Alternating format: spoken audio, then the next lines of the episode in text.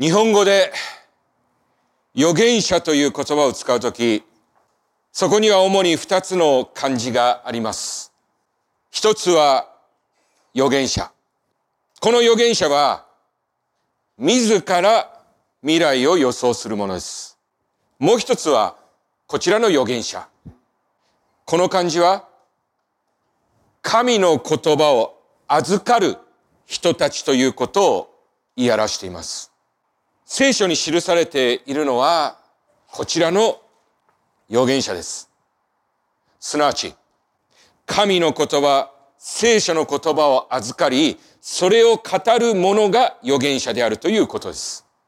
聖書の時代を生きた預言者たちは、私たちが映画やドラマで見るようなトランス状態や何か憑依したような現象の中で、何かに疲れたような現象の中で言葉を発したのではありません。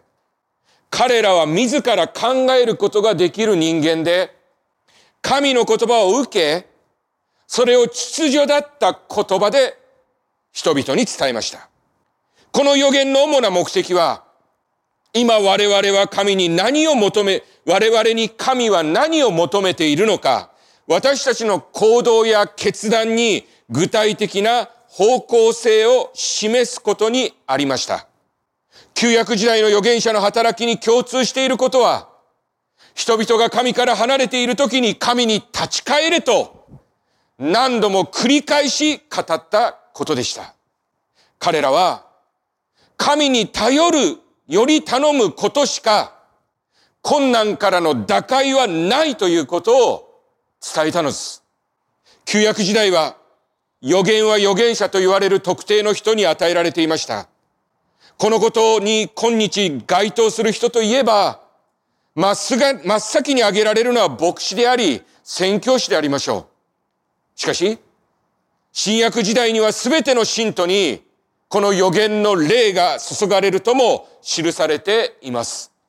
使徒行伝の2章17から18節神がこうせられる。終わりの時には私の霊をすべての人に注ごう。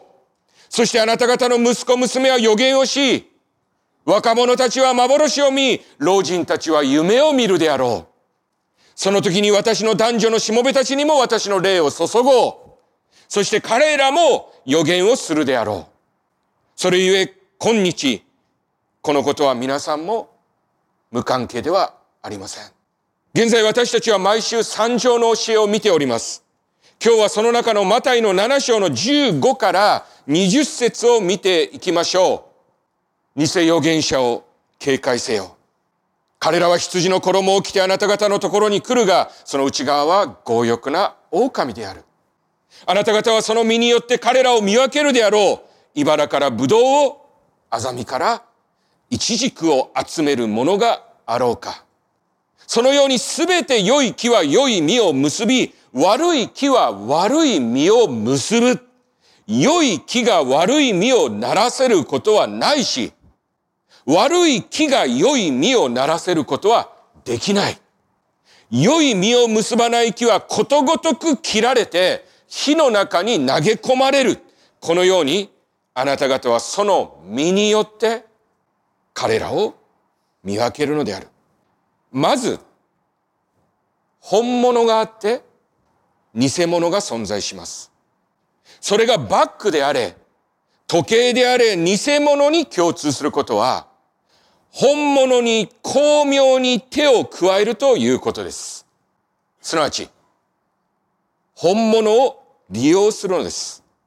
あの三本線で有名なブランド商品に、一本を入れて、4本とします。よくやりますよね。ブランド名の文字配列を変えます。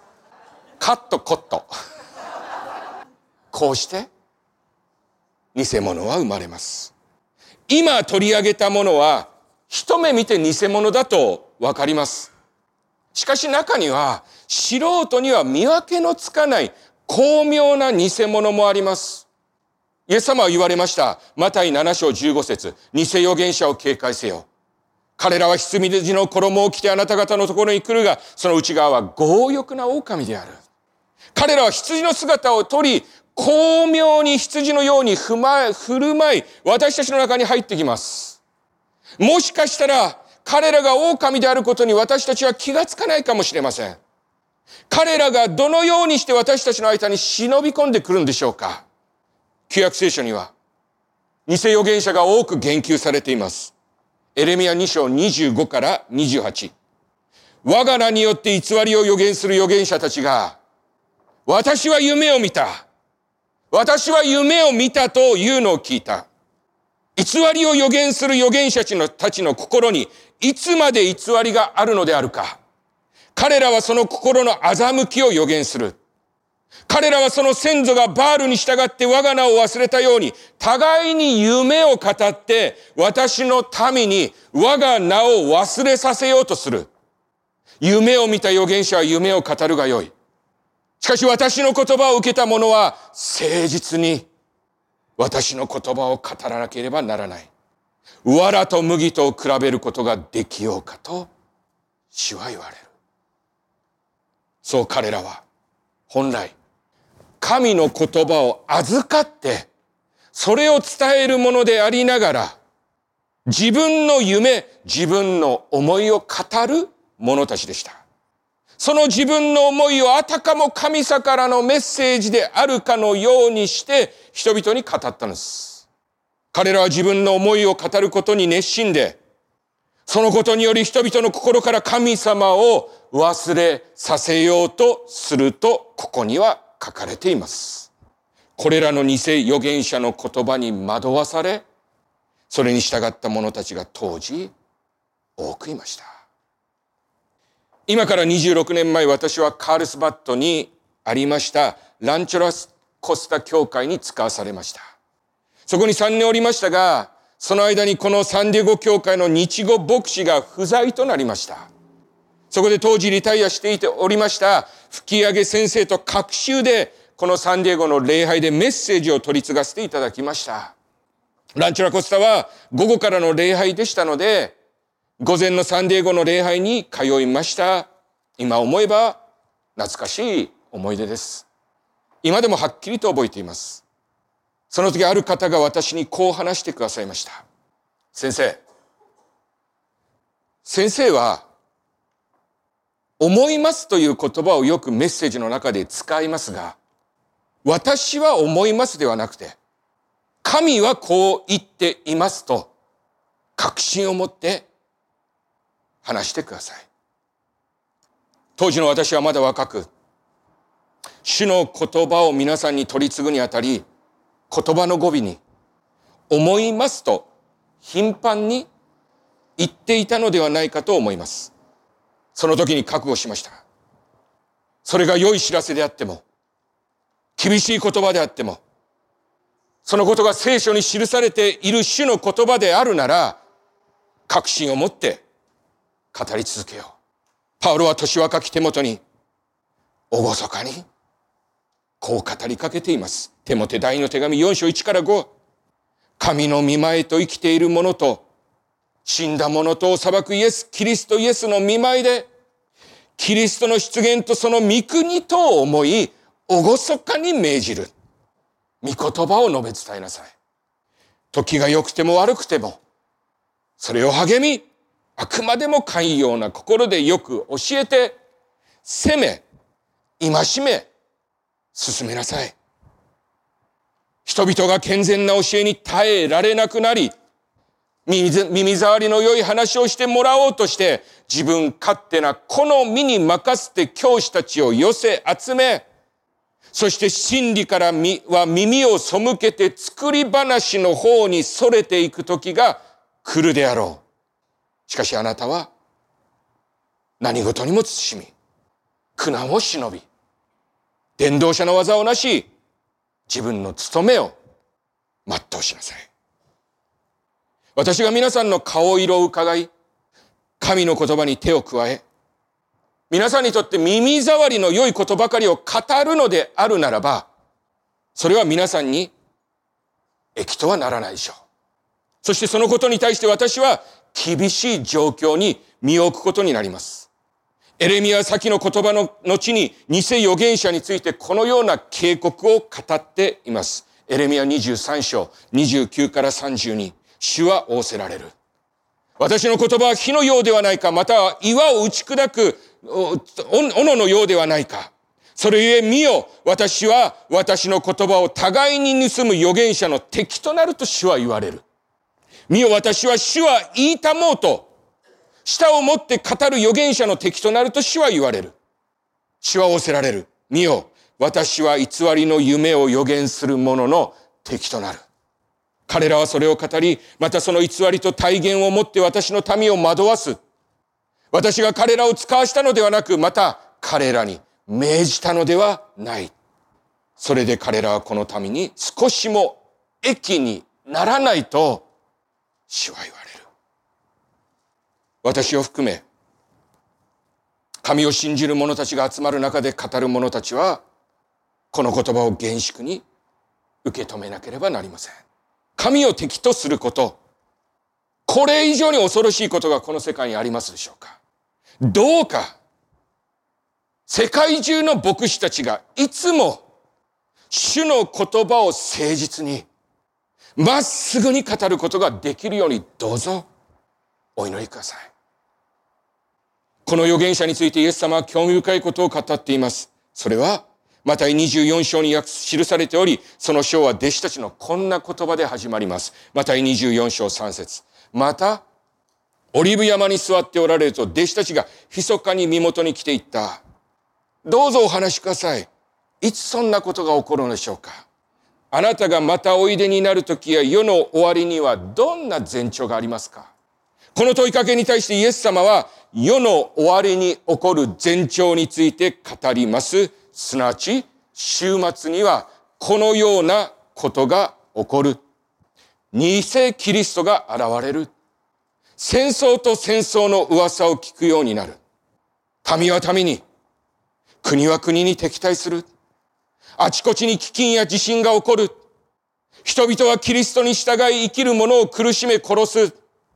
多くの人がつまずき、裏切り、憎み合う。不法がはびこり、多くの人の愛が冷める。福音が全世界に述べ伝えられ、そして最後が来る。そしてその前兆の一つとしてイエス様は、これらの中にこのような言葉を加えました。マタイ7章、24章11節多くの偽預言者が起こって、多くの人を惑わす。いつの時代でも、世の終わりについて人は大きな関心を持ちます。多くの映画は終末を描きます。なぜ？それを求めて見る人たちが多いからです。先のマタイ24章を読み、今の世界情勢を見ますと、まさしく世の終わりは近いと私たちは思います。なぜなら、先にお話しした世の終わりの前に起きる前兆は、今日すべて起きているからです。特に、戦争や疫病、そして地震などは、私たちが毎日ニュースで見ているものであり、私たちの終末への思いは一気に加速し、強まります。このことについて、私たちの心は騒ぎ、こうしてはいられない、どうしたらようか、いろいろなことを考えます。しかし、水を差すわけではありませんが、冷静に一つのことを考えてみたいと思います。これらの兆候がなかった時代が過去2000年の人間の歴史にあったでしょうかいいえ。この2000年とは今と同じようにいいえおそらく今よりもはるかに顕著にこれらの兆候が実在した年月だったんです。それは何を意味していたのでしょうか？それは、この2000年の間、クリスチャンは自分の生きている時代こそが終わりの時だと認識して生きていたということです。この2000年の間に数えきれない人たちが今こそが終わりの時だと言いました。そしてその人々の中には、その終わりの時を指定した人たちもいたのです。聖書の言葉をあちこち引用してその日時や季節季節を指摘したのです。再臨は冬に来るのだから、冬服はもういらない。さあ皆さん、冬服を持ってきなさい。私たちの信仰の表明として、冬服を燃やしましょう。実際に、このようなことが起きたのです。しかし、私たちは知っています。それは起きなかったということ。この2000年の間、明日にでも週末が来ると言った人たちの発言は全て叶いませんでした。もし私が今ここで、皆さん主は今年の春までに来られますと皆さんの前で言ったとします。羊の方々は、この礼拝後に臨時のミーティングを持って、私を呼び出し、私の発言を問いたしましょう。もし私がその私の主張を変えないようでしたら、私の解任を真剣に考えるべきです。私は神の言葉を語らず一線を超えたからです。私は神の言葉を預かる者としてふさわしくないからです。再臨が今年の春起こるなどとは、聖書のどこにも書かれていないからです。終わりの時が来るというのは、聖書が語っていることです。主の再臨があるということも聖書は語っています。私たちはこのことを厳粛に受け止め、そのことを語り続けなければなりません。しかし神の言葉はその再臨について何と言ってるでしょうかマタイの24章36、その日、その時は誰も知らない。天の御使いたちもまた子も知らない。ただ父だけが知っておられる。もう一度申し上げます。週末という言葉には力があります。パワーがあります。その言葉に乗じて生まれていった無数のカルトを私たちはカルトから学ばなければなりません。アメリカにもいろいろなカルトが生まれました。今も多くのカルト宗教が存在しています。その中には残念ながらキリスト教から発生してしまったものが多くあります。そしてその多くに共通していることは、過剰にこの週末を強調しているということです。大抵彼らは孤立し、社会とかけ離れた場所に移住します。彼らこそが特別に選ばれたためであり、自分たちは週末に備えていると信じているからです。そして最後には反社会的な行動をします。悲しいことに、多くのカルト集団の最後は集団自殺となりました。思い起こしましょう。終わりの時には、多くの二千預言者が起こって、多くの人を惑わす。どうか、この時代の牧師たちが、神が言われている言葉だけを語り続けることができますように。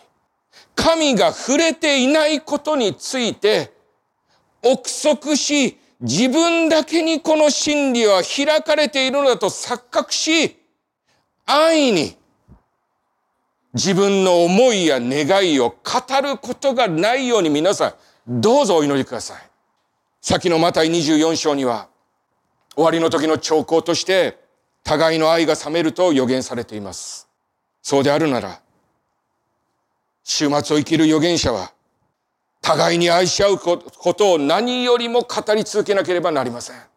言うまでもなくイエス・キリストが私たちに示しておられる最大のメッセージは愛だからです。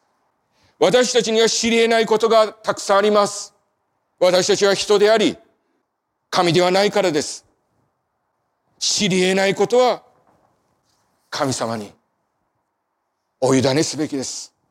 私たちが知らないということを謙遜に受け止め、しかし知らされていることについては大胆に語り続けることができますように。私たちはキリストが命と引き換えに私たちに示してくださった愛を知っています。そうであるのなら、そのキリストの愛に従い、私たちも互いに愛し合いながら今を生きる。そうしているさなかに聖書が言っているように終わりの日が来るのなら、それこそがキリストにあるもの、クリスチャンの本望ではないでしょうか。その日が来るのは確かですから。その日がいつ来てもいいように、神がせよと言われていることを、今日も明日も忠実に続けていこうではありませんか。先に取り上げましたエレミ書エレミア書にはこう書かれていました。エレミア23の28節夢を見た預言者は夢を語るがよい。しかし私の言葉を受けた者には誠実に私の言葉を語らなければならない。藁と麦とを比べることができようかと主は言われる。麦の中には命があります。しかし藁は脱穀するときに出てくる殻のことで、そこには命がありません。神の言葉には命があり、預言者の見た夢には命がありません。神の言葉は人に命を与えます。それによって私たちは養われ力をいただきます。生きます。預言者の夢がそれに変わることはできないのです。イエス様は言われました。マタイ7章16から20。茨からブドウを、アザミからイチジクを集めるものがあろうか。そのようにすべて良い木は良い実を結び、悪い木は悪い実を結ぶ。良い木が悪い実を結ぶ、ならせることはないし、悪い木が良い実をなさせることはできない。良い実を結ばない木はことごとく切られて火の中に投げ込まれる。このようにあなた方はその実によって彼らを見分けるのである。ここに書かれている見分けるという言葉の言語であるギリシャ語はエピキノスコという動詞で未来に関することを意味します。すなわちこの言葉は、やがて、おのずと、完全に見分けることになる、そのような時が来るという意味です。偽預言者は終わりの日にも登場し、時に注目されます。しかし歴史は、彼らの言動を明るみにし、最後に彼らは神によって裁かれるのです。神の言葉には命がありますゆえに、その種がまかれ時が来ると芽を出します。偽預言者の言葉にしばしの間人は反応します。そしてそこから芽が出ることもあります。しかし、その先が違います。その違いは彼らから出た実によってわかります。芽が出て、どんな実がなるのか。そのことによって実った実により、それが良い種だったのか、悪い種であったのかということがわかるんです。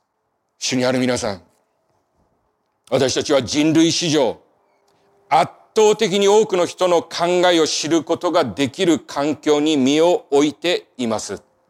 それを見て私たちの心は揺れます。こうしてはいられないと思います。しかし、落ち着きましょう。ヨハネがはっきりと書いているではないですか。ヨハネ第一の手紙4章1節2節愛する者たちよ。すべての霊を信じることはしないで、それらの霊が神から出たものであるかどうか試しなさい。多くの偽預言者が世に出てきているからである。あなた方はこうして神の霊を知るのである。それらの霊が神から出たものであるかどうか試しなさい。それがどんな実を結んでいるのかを冷静に見極めなさい。それは神が喜ばれる良い実を結んでいるでしょうか？今、何よりもこのことを見極める主の民が必要とされているんです。お祈りしましょう。Let's pray. テモテ第二の手紙4章1から2節神の見舞いと、生きている者と死んだ者とを裁くべきキリストイエスの見舞いで、キリストの出現とその御国とを思い、おごそかに命じる。御言葉を述べ伝えなさい。時が良くても悪くてもそれを励み、あくまでも寛容な心でよく教えて、責め、戒め、進めなさい。2 Timothy chapter 4 verse 1 to 2. In the presence of God and of Christ Jesus, who will judge the living and the dead, and in view of his appearing and his kingdom, I give you this church. Preach the word. Be prepared in season and out of season. Collect, rebuke, and encourage with great patience and careful instruction. 主よ今日私たち一人一人に語りかけてくださりありがとうございます。Thank you, Lord, For speaking to each of us today. 私たちが言葉を語るとき、その言葉があなたの御心にかなったものでありますように。When we speak, may it be according to your will.